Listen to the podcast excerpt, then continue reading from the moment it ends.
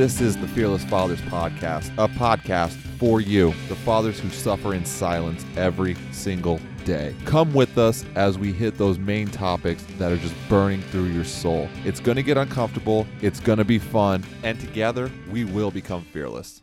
Hello, and welcome back to Fearless Fathers. We're doing something a little bit different today. This is the second part of our series on divorce, and because for some reason Dave's thought I needed to take the lead on something to get those to get those nerves off me.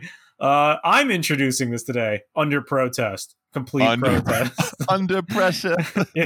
no, Pressure. not pressure, protest. I'm mad a, about it. column A, a little bit of column A, but mostly column B. You know what? I haven't even introduced you yet. The po- the the, the, the listeners have no idea who's talking. It's ridiculous. Who the hell am I? I don't even know who I am. Um, well, I am Ryan McDonough, and I am extremely happy that you're here listening to our podcast today. And hopefully, we can help you out with something or just entertain you along the way. Either way, glad you're here. Thank you for showing up. And I'm here today with You guys know it. You guys feel it. You guys probably can't stand my voice anymore. I'm Davo. Like Ryan said, thanks for joining us again on another episode. Super stoked to actually do this one on our second part of divorce. Really happy. Really glad to put Ryan under the gun. Have him anxious, have him quiver in fear. You're going to laugh. I'm going to laugh. We're going to have a great time doing it and learn something along the way. well, yeah. Contextually, I guess we're going to learn something. Um, Everybody's going to learn today, baby. Today is more of a like an organic personal episode you know rarely do we have the opportunity to have such a valuable resource with some ideals on the topic that we've talked about but we do because of david here. David has experienced divorce as a child and it's affected him on many many many many levels. So that's what we're going to talk about today. First off we're going to have him tell us his story and you know then we're going to talk about how it affected him and we're going to wrap it up with where he's at today. I don't even know how you want to do this. How you want to start? I'm good. You did, professionalism so uh, great. you did so great up until the finale there, and you're just like, bah, done. Yeah, All right. exactly. So I'm going to take over the mic a bit. You guys still get to hear me talk. I'm sorry, but that's the way it's going to roll today. I loved the idea when we were talking about doing this only because I believe so much in transparency. I believe the more that you guys can understand where I come from, and especially where Ryan comes from, you can understand more and more of why we do this and why we're both so passionate about this. This is my brainchild, this is my baby, but Ryan coming along the ride from the ground floor. And that's why we really wanted to sit down. And I was like, yeah, I have no problem sharing my story with you guys because if it's going to relate and something's going to resonate, then that's just going to make you much better down the road. So, just to kick this off, like Ryan said, a little bit about my story and where I came from with all of this when it comes to divorce. I've said it since the beginning. I was a child of divorce.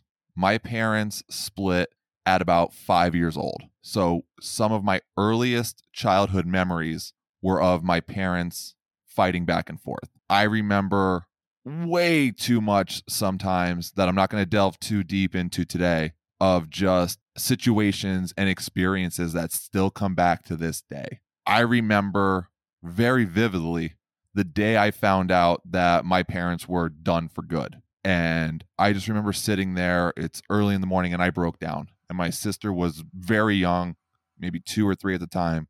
And we just sat there and we and we broke down. And for most of my childhood, I did not come from an easy divorce family. I came from a very bitter, mean, back and forth arguing family divorce, very messy, very tough to go through as a child. And this was for about 10 years up until I was about 15. I remember the custody battle that my parents were going through and the custody schedule that was set by the courts for two kids in the 90s. It was one week, every other day, you're going to a different parent's house. So Monday, Wednesdays, Fridays, and the weekends, you may be at mom's. Tuesdays and Thursdays, you're at dad's. Next week, it flips Monday, Wednesday, Friday, and the weekends, you're at dad's.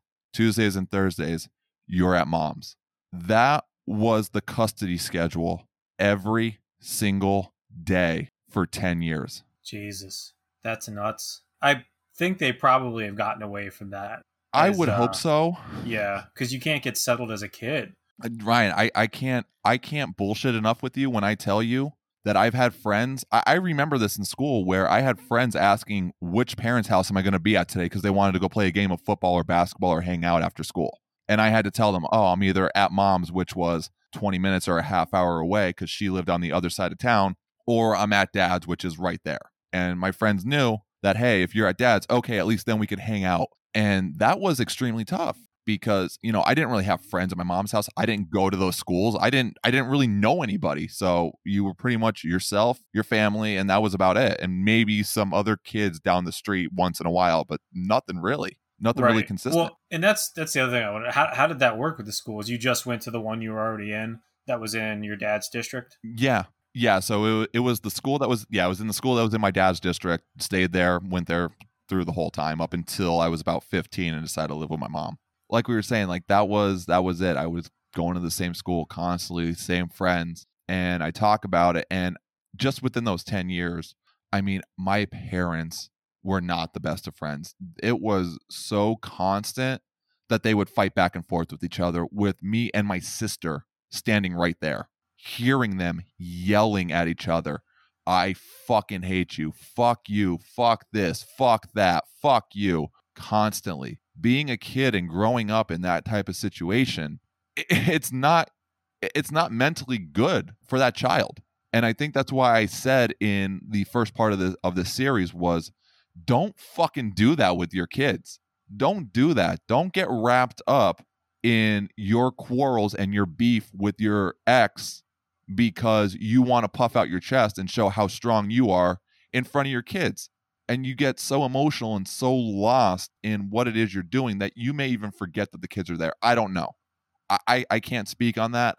All I could say is from the outside, you know, just seeing that constantly, mom and dad fighting, and then the words being put in of, oh, your dad's this, your mom's this, your dad's this, you're you're this, you're that. It, th- there was such a whirlwind of emotion that you didn't really know which way you were looking at. Even becoming older as the years went on, you just kind of got used to it and just kind of rolled on with the flow and hoped for the best. All right. So let's uh let's move a little bit ahead here. So you're now you're 15. You've decided to live at your mother's house and you're starting to develop as an adolescent. Why why did you make that decision? Just to have a singular place to live out of simplicity or was there something else going on? I th- I think there was definitely more going on. Um, and to this day, I don't even think I still know the full truth, and I probably never will know the full truth. Not to dive too too Yeah, far by no means it. don't do anything that makes you feel uncomfortable. Yeah, yeah. Like like I oh I don't, I don't care about uncomfortable because that's how you're going to grow at the end of the day. But I, I don't want to I don't want to dig too deep just for the sake of simplicity, just just for the sake of the episode and just kind of going through some of my experiences. I don't want to go too into detail, but uh, it was something as a, as a young kid, especially as a teenager, when emotions kick in. I'll say this: when emotions kick in, you act on impulse.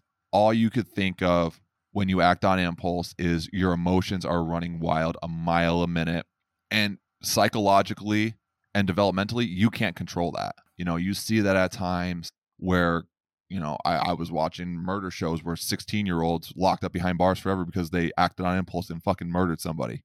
You know not not that not that severe but it, it's there. It happens so really what it came down to was i, I think uh, a whole slew of emotions was I'm, I'm so sick of going back and forth between parents houses and just the sense of like a singular home and then that fluid of impulse and emotion. And i just remember the day where i said i'm going to stay with my mom's. It was much more angry and much more colorful but that's what happened. Like looking back now on my life from that moment I think that was a precursor in setting me up for a lot of things that I didn't know was going to be coming on, and I know we're going to talk more on that as we're as we're talking about this conversation because it it's such a pivotal moment in my life where I said this was like the first independent thing I felt I got to do. Even though looking back, I don't feel it was an independent move on my part. I feel there was a little bit more behind the scenes, so to speak, than what I thought but really i mean really it was just a whole whole fluid of emotions when when i'm looking at it um just really finally having some kind of a single household not going back and forth every day and just some kind of solidarity and I guess you could say strange comfort Stability in a way. I, is what it sounds like. Yeah, Stability. stability. And Yeah. you know, when I was God, how old was I when we sold that place? Like even when I was like 19, we sold the house I grew up in, and I was uh extraordinarily upset because like that was my place, that was my stable platform that you know where I developed and this all this happens. God, ha- having it ripped away and having to go from place to place to place to place, all the way up to your mid-teens, probably did a you know a significant amount of damage.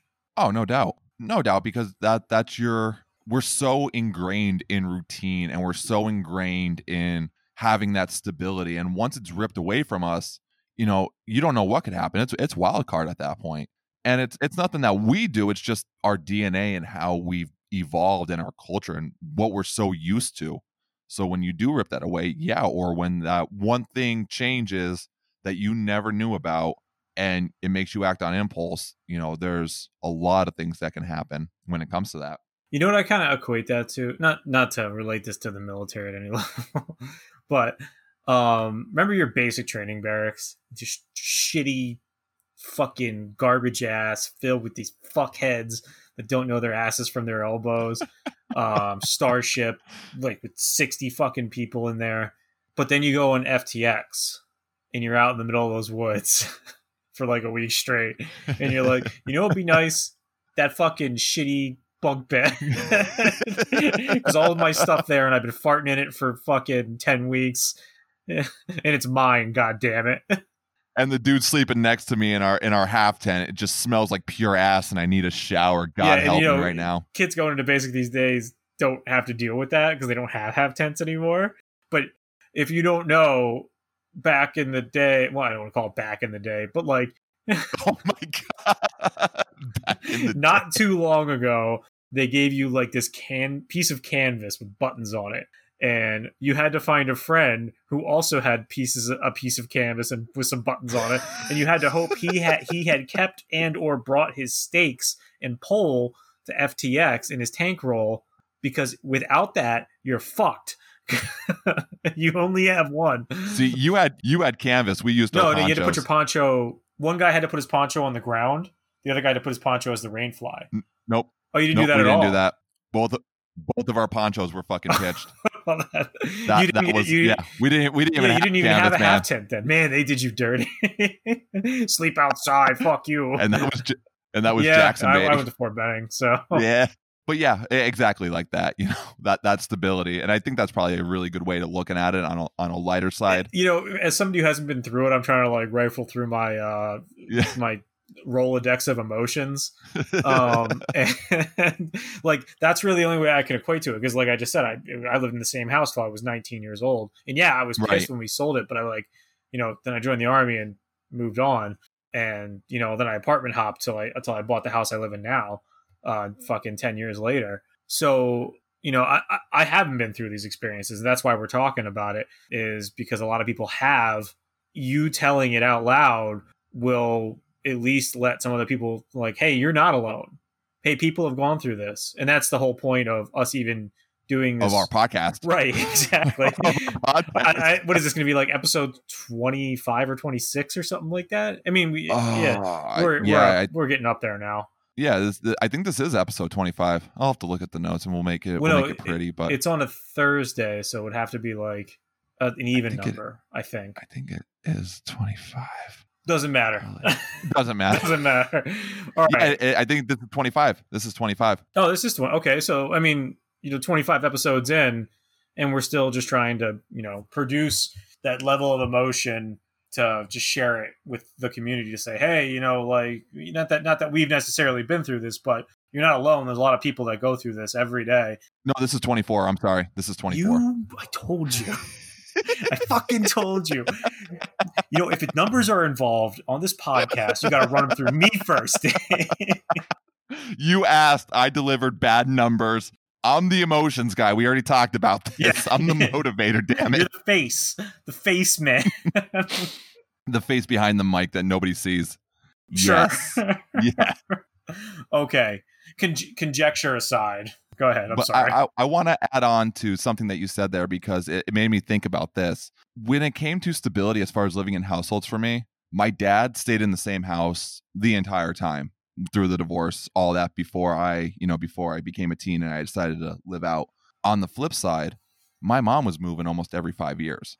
It- or it seemed like it seemed like constantly. So growing up, I always felt like you have to be that person who picks up and leaves like every five to seven years because that's just what we did. We moved from apartment to house to here to there to this, you know, all over the place. And I don't think it was until after I moved in with my mom and we were staying in the half double that we were staying in. Um, I don't think it was maybe six months after that we moved in with now my stepfather.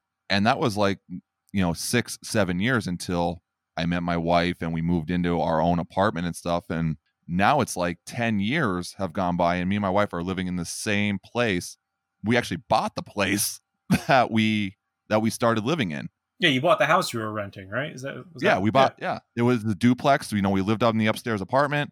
We rented that for years. Then we bought the whole house. Then we moved downstairs, and now I have another family member who's living upstairs. Oh, there you go. So it's- keep it in the so it's family. like- yeah, right. But it's it, it's funny you brought that up because stability, especially in divorce, I feel as like a kid is so hard to come by because there's those constant battles of custody and you know the weird custody schedules that you know mine was I think completely unorthodox and never really heard of. I've never heard of that before, and I've, I've, obviously, I've, I've, uh, we were in the army. We've seen a lot. We've seen a lot of people who are divorcing in our divorce. Oh, yeah. and I like that is just such an insane schedule, and it's not good. It's not good for you. It really isn't. No, and and I'm not gonna lie, it fucked me up for quite a long sure. time. I mean, I had yeah, a I'm a, a I had a 100% lot of it. Yeah, a lot of this is starting to make sense as to why I am the way I am, isn't it? together.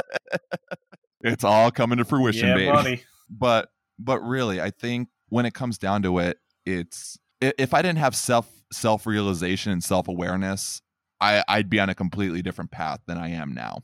Um, and I really think the most weird thing that gave me the most stability was the army.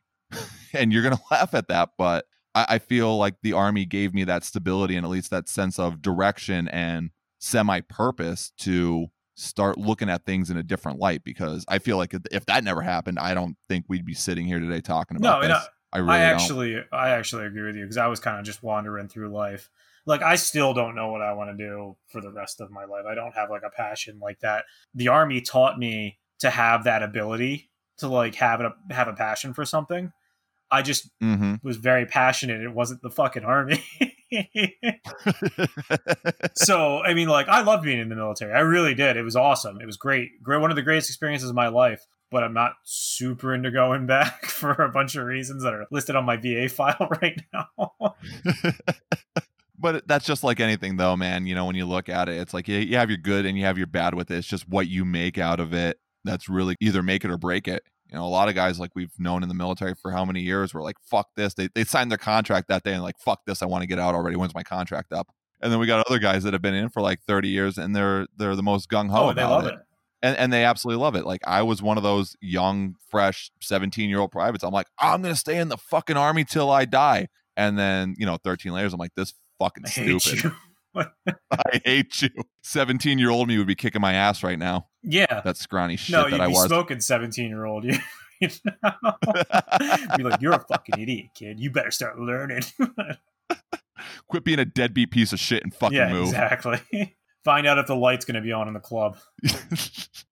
but yeah, um, and kind of going on that, like I talked about this. If you guys didn't listen in the Tales of the People podcast I did way, way back when we first started this, like um, two months ago, um, I talked about how I was, you know, just unmotivated and completely just didn't care. and Such a procrastinator. Like I knew I was above intelligent and I knew I had a lot to me, but it just always felt like, especially going through the divorce and moving in and then having the step, you know, the step family and all that kind of stuff. It was really, well, why even bother trying to do something if it's just going to come back and bite me in the ass in the end? Because I've seen it growing up my entire life that I was just like, oh, yeah, I could do this, or I'm just going to half ass a project and I'm going to get a B or a C on it anyway, and I'll be good in school. And, and again, I look at this and I, I think I preach this constantly is everything that happened in my life in the past just started setting up the building blocks to where I'm at today as far as the lifestyle is concerned because a lot of people will look at and especially people like me who may have similar experiences of divorce who have gone through something either similar or worse will take those experiences and they're just going to be like well this is the way life is. This is what you know this is what the universe built me. Fuck it. I'm going to sit back now and i'm just going to let you know i'm just going to let everything kind of roll back and just hit me in the face because that's what i'm used to. There's no point in changing. And i feel no i know that this is the reason why i wanted to do this. I don't care if you're and we're going to get into this but i don't care if you're 22 or 42 you can take your experiences you take whatever experiences you have and it's never too late to change where you want to be my divorce was a my going through my parents divorce was a big big facet in my life that was the majority of my childhood and my early teen years my parents didn't actually have a regular conversation until the night of my rehearsal dinner before i got married Holy fuck. yeah Jesus Christ. yeah even my even my high school graduation they didn't want to be next to each other I'll say one thing real quick. First off, you somehow, in the span of the past three minutes, self transitioned into my next uh, talking point, worked your way completely through it, and transitioned into the ending talking point. I don't know how you did that. Maybe it's because you're a natural chauvinist. oh damn. Yeah, you forget about those. You know that planning we just did. Touche. man i get on that roll you know how i do Secondly, boy, that is extraordinarily inspiring. It really is because you're at the end of the day, you're self-made. You pulled yourself up out of it with not a lot of help from any other people, and it just shows like a- anybody can do it. I mean, I'm not saying you're not special, Dave, because you absolutely are. You're definitely my special little boy. I love you. Aw, aw, thanks, Uh, babe. but at, you know I, I guess that's the point we're trying to make here is yeah you were dealt a really gnarly card in life you really were but at the end of the day you have a beautiful home you have a beautiful family and you know you're working your ass off on something you're extremely passionate about and that's in my mind really all you need in life personally that's that's that, that's great it's a fucking amazing Thank you. I, you know, I I really appreciate, and you know, we've known each other for years, but just hearing you say that really means a lot. Even though I've been working on who I am for the past two years, almost two years now, just hearing that and somebody else saying like, "Hey, what you're doing is the right path to becoming better," it just reaffirms a lot of what you're doing. And again, I talked about this in the beginning, and I talk about it constantly, and I'm gonna preach it until the day I die because this is my life. This is what I do. And you're absolutely right. As long as you're building what you love, have a happy family, have a happy home, you're raising your kids right, and you're doing something you're extremely passionate about with a good outlook, that's all you need in this world. We've we've gone now, we've started doing interviews this, this whole past month, and that's almost been the recurring theme for every single interview is do something you're passionate about, put all of that love into your child and into what you do and they're going to resonate fully with that when you're dealt a shit hand it's your job to bluff your way through to win that jackpot i'm going to throw a poker reference in there because i'm you know i love poker and stuff but not as much as i, i did didn't know that yeah you're see you're Yeah. learning more new today well i guess that's the whole point Yeah. of this pseudo interview Yeah, we'll call it a Yeah, pseudo right. interview.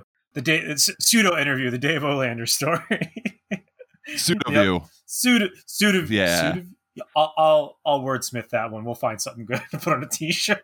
in a row in a, whatever but yeah yeah i've been i've been getting back into poker i, I fell out of it for a few years No, but- I, I I- I like poker too. I, if you want to play sometime, I used to uh not all the time, but like maybe twice a quarter go down to Atlantic City play some poker.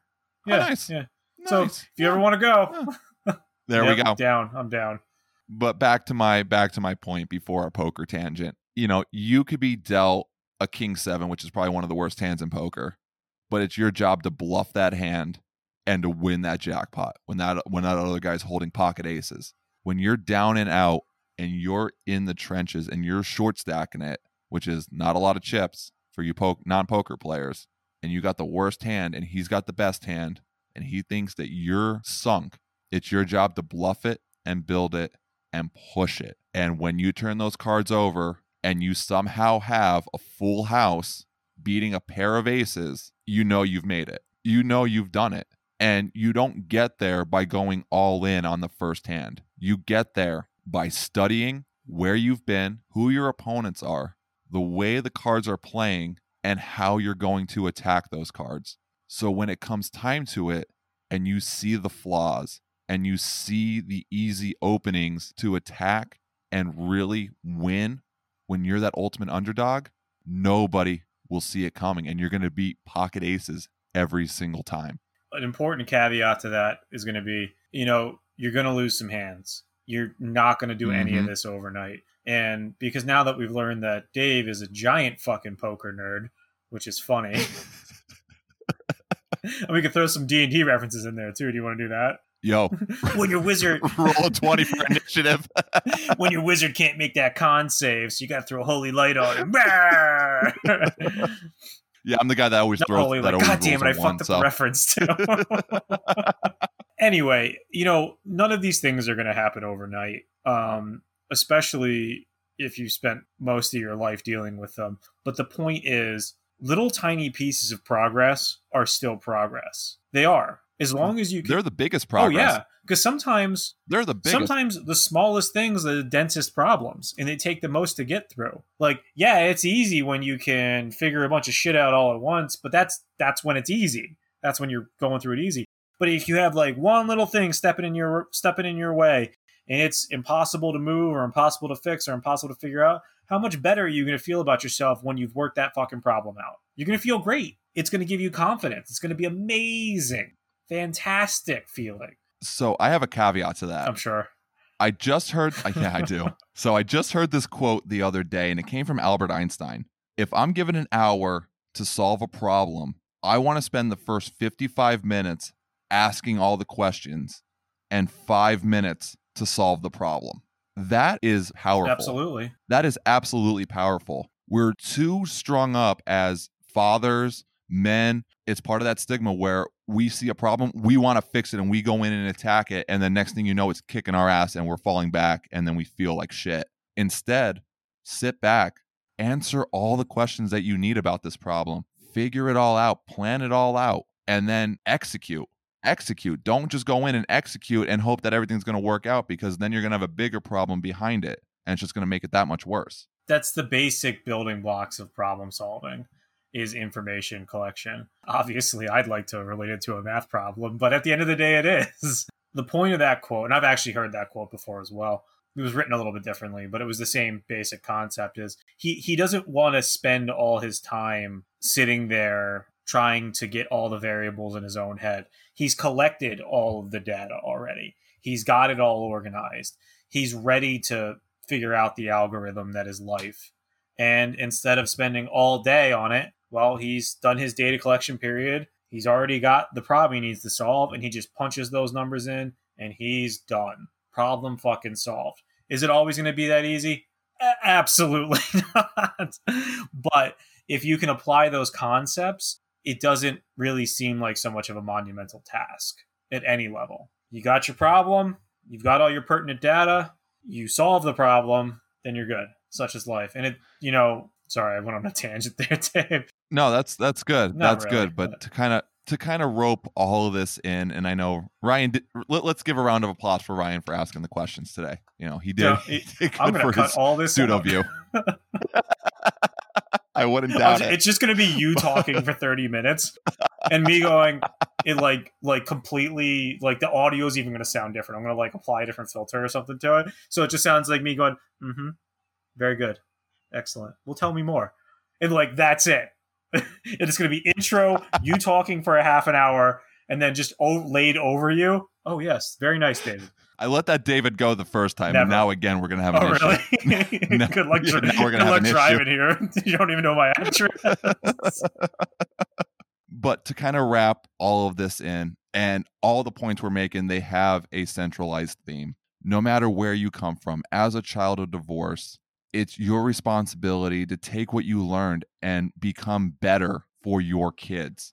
I came from a house of divorce. My mother, or yeah, my mother, my wife didn't. So we came from two completely different worlds, two completely different parenting styles. But I saw the way I was growing up and the way that it affected me having my parents fight all the time and all of this, it made me appreciate having my son that much more because now I knew what I went through. I never, never want that for my kid. God forbid if something were to happen to me and my wife and we decided to end it. And I don't, I hope that never happens, but it would never be like that because I will never put that shame or that guilt or that feeling of insecurity and instability in something that I created and loved dearly. So I took one of the biggest negatives I could in my life, spewed it out for you guys. I just scratched the surface, like I said. Th- this is just surface level stuff for me. But I told you this is something that was really gr- rooted in who I am. I took that negative and I'm flipping it into a massive positive, a bigger positive, small steps at a time. This isn't built in a day. You are not built in a day. You're not going to win in a day. But by making those small shifts, and really resonating with what you're doing and self awareness and self realization are key here. Taking that time to really sit down and think about yourself, your life, and what you want, and putting it into play is going to be your biggest and boldest move. I want to thank you guys for sitting down, part two of our divorce series, listening to a bit of more of my life, where I came from, my experiences, and how I'm growing every single day to be a fearless father this was as much therapy as it was for me as I'm hoping something resonated with you. I like I said in the beginning, I want to be transparent with you guys. I want you guys to know where I came from, how I grew up, where I was born, bred, the battles that I've gone through because nothing comes easy. It's a fight every single day to become fearless, to become better. And you guys are taking that first step by listening to us by listening to us go, hearing our stories, and getting uncomfortable and making those slight changes every single day to become better. If you truly love what we do and you want to support us any single which way you can, check out our Patreon for as little as a buck a month. It's going to go a phenomenal way in helping us continue to keep quality content, do some great things. We have a lot of ideas that we want to work on, but we're dads too. We get it. It's tough. Money gets tight but anything that you could do to help support us and build this community, build this movement, and build what it is to be a fearless father is going to go a long way. If you don't want to contribute each month, that's fine. If check out our store, we're trying to we're going to be working on some new things in the store, sprucing it up a little bit, adding some new merch here and there. So keep a lookout for that. Support us any which way you can. Sign up for our newsletter, become a part of our fearless family, and you're going to get a special one-time code at our store and you could find that all in our Linktree that will be posted in the description of this page. Find us on Facebook and Instagram as always at Fearless Fathers Podcast. Check us out, follow us, like us, tell your friends about this. Tell your fathers out there who may need this, who can use these words, who could become better and start making those shifts to ultimately become the best fearless father that they know they can be. Our children learn and grow every single day. Just because we're adults doesn't mean we can't do the same. We're doing this one step at a time, one day at a time, just like our kids. And together, we're going to embrace the fear. Always.